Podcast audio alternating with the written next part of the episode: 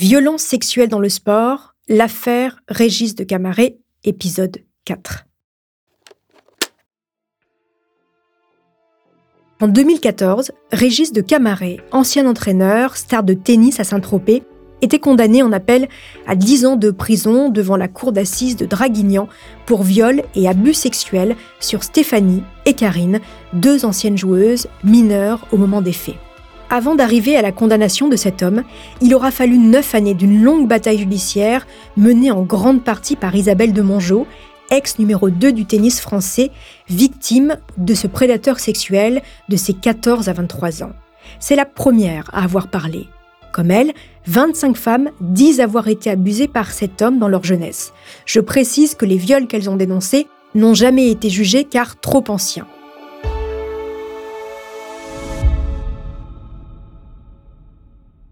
Aujourd'hui, les choses ont-elles changé? Depuis la vague MeToo, les victimes de viols et d'attouchements de la part d'autres sportifs ou de leur entraîneur osent-elles porter plainte?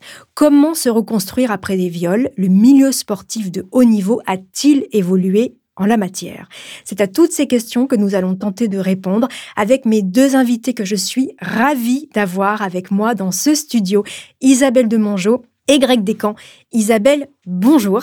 Bonjour. Et merci beaucoup d'avoir accepté mon invitation. Je suis très contente de vous revoir, Isabelle. Ben, c'est l'époque. Ça fait quelques années, mais euh, on a vécu un moment très très fort. C'était très fort. À Lyon. Greg Descamps, merci d'être toujours avec nous et de nous éclairer depuis le début de cette saison de homicide je rappelle que vous êtes enseignant-chercheur en psychologie du sport et de la santé à l'Université de Bordeaux. Vous êtes spécialiste, entre autres, de la question des violences sexuelles dans le sport. Alors, je vais m'adresser d'abord à Isabelle. J'ai une question toute simple. Sept ans après la fin de cette bataille judiciaire, comment allez-vous, Isabelle? Je vais bien, je vais mieux.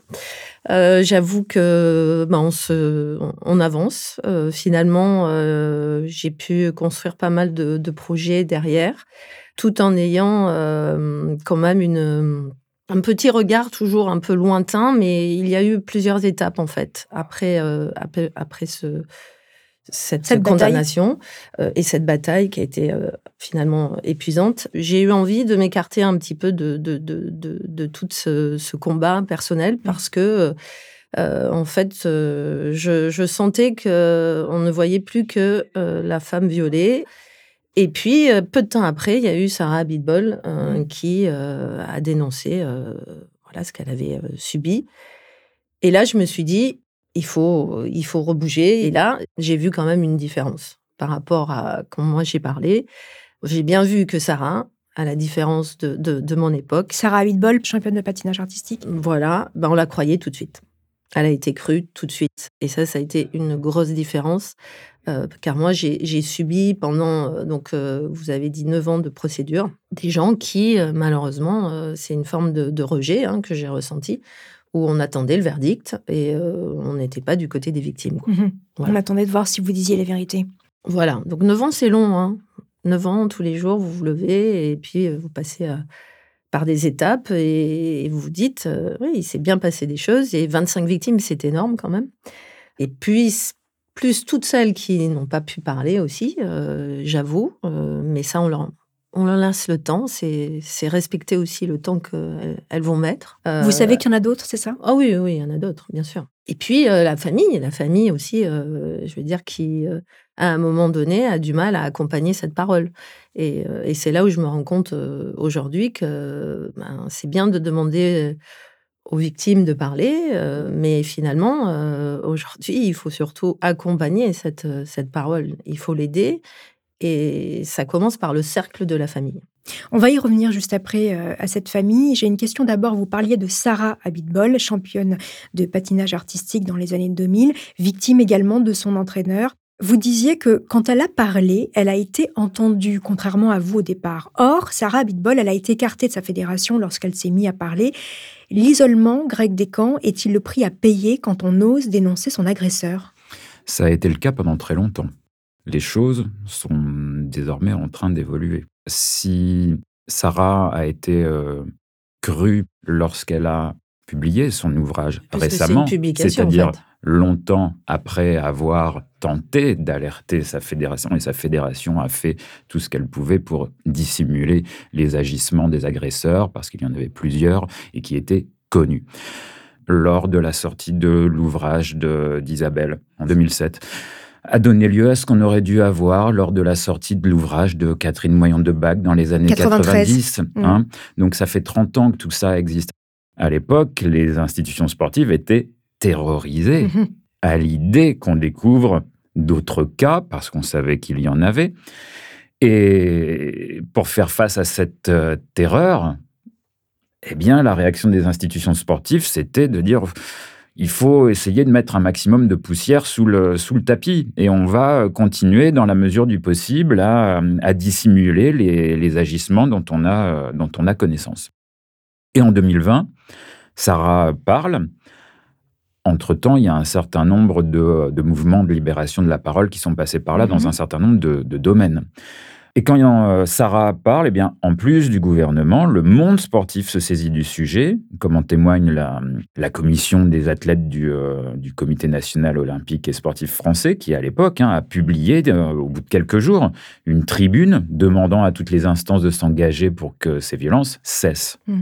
La ministre elle-même, très engagée sur le sujet, Roxana Maracineanu, créer une délégation ministérielle dédiée à la lutte contre ces violences, ainsi qu'une plateforme de signalement de ces violences. Et puis, on a de plus en plus d'actions de sensibilisation des sportifs et de formation des encadrants qui se mettent en place. Donc, le dispositif, là, commence à être enfin complet, efficace, mais il, appartient à tous de faire en sorte qu'il continue d'être efficace et qu'il devienne et qu'il devienne pérenne. C'est-à-dire, une victime parle aujourd'hui, on l'écoute et on la croit. Mais c'est exactement ça. Non seulement on l'écoute, et surtout, on la croit. J'entends souvent, hein, alors, euh, autour de ce sujet, euh, oui, il faut libérer la parole des victimes. Non, mais, non, mais stop. ça fait 30 ans que les victimes, elles parlent. Sauf que quand elles parlent, soit euh, on les écoute pas, soit on les écoute mais on les croit pas. Mm-hmm. Et encore pire, celles qui étaient crues, qu'est-ce qu'on leur disait? On leur disait, écoute, il vaut mieux que tu te taises. Hein. Mm-hmm. Il vaut mieux que tu fasses pas de vagues. Ça, c'est terminé. D'accord. C'est terminé. Et justement, si je peux me permettre, ma fédération euh, de tennis, hein, euh, Fédération française de tennis, euh, elle s'est constituée partie civile pour la première fois en 2018 dans l'affaire de M. Guedes. Et elle m'a tendu la main pour la première fois 13 ans après la parution de mon livre. 13 ans. Voilà. Alors, je, je pense qu'un ouvrage fait la différence ça bouscule beaucoup plus. Et ce qui est très fort, c'est que c'est du témoignage, et là, la parole est libre, c'est votre témoignage. Il y a personne qui vient vous dire c'est faux ou tais-toi. Voilà, c'est l'importance aussi de, ces écrits qui restent. Bien sûr, et moi je, peux constater en tout cas euh, au sein de ma famille, euh, c'est que euh, j'ai pu leur parler à un moment donné quand même de réellement tout ce qui s'était passé. Ils mettent des dates, des années, du nombre d'années où j'ai été violée. Et forcément, euh, quand euh, ma famille a lu le livre, euh, ça a percuté à tel point que ça leur a fait du mal. Mmh. forcément, il y avait beaucoup de culpabilité, beaucoup de, de, de, de terreur. J'avais mon père qui le lisait tous les jours et qui s'excusait tous les jours. donc, mais en fait, je me rends compte que derrière, moi, j'ai réussi à, à, toujours être plus ou moins traitée, à être accompagnée par des psychologues pour aller mieux, pour, pour, pour avancer aussi avec tout ça. Et, je me suis rendu compte aujourd'hui que finalement, euh, tout le monde aurait dû être traité aussi euh, de la même façon. Et ce que j'espère, c'est c'est aujourd'hui, c'est de demander moi à ma, fédération de dire, ben voilà, la, jeune femme qui va venir ou le jeune garçon, parce que tout le monde est touché, hein, que ce soit garçon ou fille, euh, c'est qu'elle puisse s'appuyer complètement sur une cellule. Et cette, notre fédération française de tennis l'a commencé à la créer.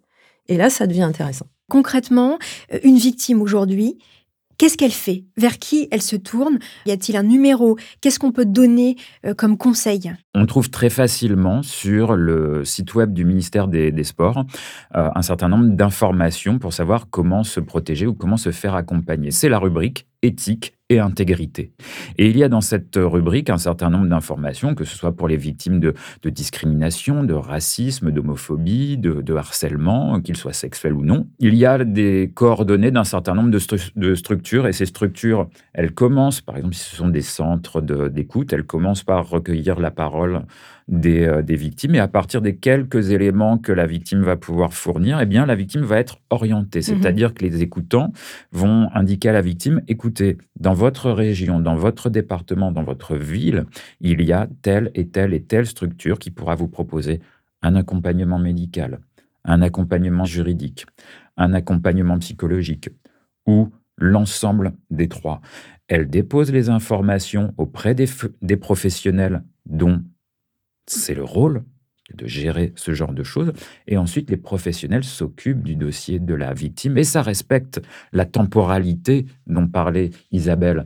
Parce que, euh, au-delà du fait de faire la démarche de signaler à des avocats, des psychologues qu'on a été victime, eh bien, le fait de rendre la parole publique et de s'engager dans un procès, c'est encore une autre temporalité. Isabelle, vous voulez ajouter quelque chose par rapport à ça Oui, ben, euh, moi, je, c'était euh, difficile pour moi parce que j'étais, j'étais donc prescrite à l'époque et c'est vrai que euh, j'ai contacté un certain nombre de jeunes filles de, de, ce centre d'entraînement et, finalement, on s'est entraidé entre celles mmh. qui étaient prescrites et non prescrites et les, non, les prescrites, elles pouvaient parler, mais il fallait être connu pour parler. Mmh donnait pas la parole à tout le monde non plus euh, dans les médias. Donc en fait, ça a été compliqué euh, toute cette période. Et moi, je suis finalement dans cette forme de, d'enquête qui, a, commencé, euh, puisque après c'est le gendarme qui a, pris le relais. Mm. Euh, forcément, je suis tombée sur un gendarme exceptionnel. Qui alors lui, je, Monsieur Jean-Marc Delfaux, il, il m'a cru dès mm. le premier jour. C'est super, voilà. En tout cas, de, savoir que il y a une solidarité qui peut. Peut-être que la jeune fille, elle va se sentir isolée au début, mais peut-être qu'il y en a d'autres finalement. Mm. On n'est peut-être pas les seuls. Puis il y a peut-être celles qui sont déjà euh, prescrites, mais du coup qui vont pouvoir accompagner aussi euh, cette, euh, cette victime. Vous avez parlé tout à l'heure, Isabelle, de, de vos parents, euh, vos parents qui n'ont rien vu pendant des années. Certains préfèrent même ne pas voir. Je pense au témoignage de Marjolaine qu'on entend dans cette saison de homicide, qui tente de le dire à ses parents tout de suite et sa mère qui répond Tu es sûr Du coup, elle se tait, elle n'en parlera plus jusqu'au procès. je vous pose la question à tous les deux parce que Isabelle, vous êtes toujours en contact évidemment avec des jeunes euh, et puis à Greg qui est spécialiste. Les choses ont-elles changé? Existe-t-il une prise de conscience chez les parents? Je prends comme exemple ce, premier jour où vous êtes toute seule dans cet hôtel euh, avec, euh, avec cet entraîneur. Est-ce qu'aujourd'hui, c'est des choses qui existent encore, ça? Malheureusement, je crois que oui. En tout cas, la, règle du jeu de ne pas avoir qu'une seule chambre pour l'entraîneur et, la joueuse ou, le joueur. Mais qui est-ce qui est allé, euh, qui est-ce qui va vérifier ça en fait? Est-ce que euh, c'est compliqué quand même? Et puis on est toujours sur un problème de coût. Euh, ça coûte cher de prendre deux chambres. Et c'est là où les parents vont devoir se remettre aussi en question mmh. sur qu'est-ce qu'ils veulent, euh, comment euh, est-ce que c'est la victoire à tout prix, et, c'est là où euh, ben, il faut que il y, a un vrai travail à travers les parents, et pour moi c'est la prochaine étape. C'est, je pense que les générations d'aujourd'hui, les jeunes parents, sont aptes à à être très vigilants par rapport à leurs enfants. Il faut pas tomber non plus dans une autre paranoïa, ce qui est terrible. Greg Descamps le terme de vigilance, il est particulièrement approprié justement pour euh, éviter euh, un registre qui serait celui de la suspicion permanente. Oui, c'est, ce qui peut être terrible aussi. C'est pas envisageable. Imagine, en plus, imaginez le vécu des entraîneurs qui sont des professionnels remarquables euh, si on était en permanence à les suspecter de, de tout, etc. Donc il faut être vigilant, mais la réalité, c'est que les parents font partie des, pour l'instant, des grands oubliés, hein, euh, des, campagnes de sensibilisation ou de voire même d'éducation hein, qu'il conviendrait de mettre en place, on, en discute hein, au sein du ministère. Aujourd'hui, l'entraîneur continue de bénéficier du statut privilégié qu'avaient euh, les instituteurs euh, il, y a, euh, il y a 50 ou, 70 ans et, continue de faire l'objet d'une délégation de l'autorité, de l'autorité parentale. Et ça, il faut faire attention. Alors, il faut sensibiliser les parents au, au simple fait de s'intéresser à la façon dont ça se passe, cette pratique sportive de l'enfant Comment ça se passe au quotidien? Comment ça se passe l'entraînement? Être vigilant et participer d'une certaine façon à la carrière de l'enfant, c'est pas systématiquement s'interposer à la relation entre l'enfant et l'entraîneur. Non, c'est demander à l'enfant et comment ça se passe? Alors j'aimerais quand même qu'on stigmatise pas dans cette émission tous les entraîneurs, d'autant plus que la majorité des, euh, euh, des attouchements sexuels se font de sportifs à d'autres sportifs. Rendons quand même hommage aux grands euh, entraîneurs qui font de vrais champions ou pas, ou qui accompagnent aussi sereinement les enfants dans la pratique du sport. Isabelle, pour finir, comment vivre avec ce handicap invisible et comment on se répare? Euh, bah justement, euh, ma prochaine étape, euh, j'ai envie de dire, va, va prendre peut-être quelques, quelques années, deux, trois ans peut-être, je sais pas. C'est la réparation. En fait, la réparation, en fait, il y a, y, a, besoin de, de la réparation de, de l'agression physique et psychologique, bien sûr, mais on a besoin aussi de retrouver sa place à un moment donné, pourquoi pas dans, dans ce que j'étais en fait, une ancienne championne passionnée de tennis. Et, euh, et c'est vrai que je, je trouve qu'à un moment donné, euh, il faut arriver à, à essayer de ne pas subir de nouveau un, un autre rejet euh, et, et, de pouvoir euh, ben, s'imposer un petit peu avec des idées et, et, et qu'on là aussi qu'on soit entendu. Notre handicap est invisible et mmh et finalement, parfois, je, demande justement, je me dis, euh, est-ce que ça serait pas possible euh, à un moment donné que ça soit déclaré comme handicap, quoi, que c'est parce que euh, c'est pour toute la vie. comme je dis, à chaque fois, on, retourne dans le trauma, on y retourne facilement, et c'est d'essayer de, mieux vivre en fait. Mmh et pour mieux vivre, c'est de nous remettre dans notre passion, dans notre savoir-faire et de nous donner notre place. voilà. Donc c'est là où moi j'ai envie, c'est un, un, vrai sujet. Et j'avais proposé il n'y a, pas si longtemps de, de, monter une cellule euh, appropriée, euh, un petit peu comme la cellule anticorruption, qui puisse, euh, ou de dopage, qui puisse à un moment donné, que ça soit plus au bon vouloir d'un président d'une fédération ou d'un parent ou d'un club ou d'un dirigeant de club, mais que ça soit acté, institutionnalisé. institutionnalisé, tout à fait. Et je crois que ça, c'est la prochaine étape. Et je pense qu'elle est nécessaire, euh, en tout cas dans, dans, dans, ce domaine-là. Isabelle, votre euh, agresseur et celui de tant d'autres femmes est aujourd'hui sorti de prison. Vous y avez pensé à ça? Pas vraiment. J'avais évacué ça. Pour moi, c'était c'était réglé en fait. Euh, et puis c'est au moment de, de, de, faire ce film où mon producteur m'a dit tiens, au fait, ce qui est sorti.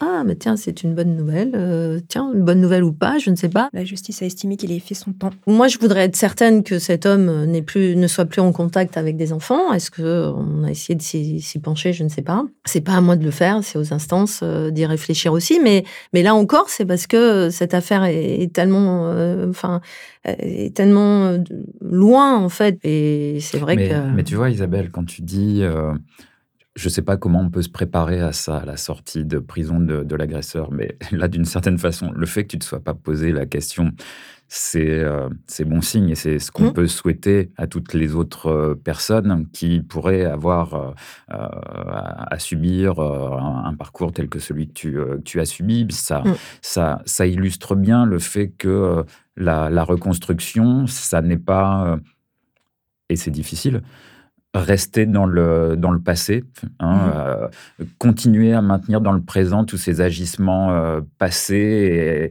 et, à réfléchir à la façon dont ils vont continuer à bah, perturber notre futur. Non, se reconstruire, c'est euh, faire en sorte qu'à un moment, on puisse se dire, voilà, ces événements passés, je peux considérer qu'ils appartiennent à mon passé. Aujourd'hui, mon présent est, est celui-là et voilà comment je peux me projeter dans le, dans, le futur.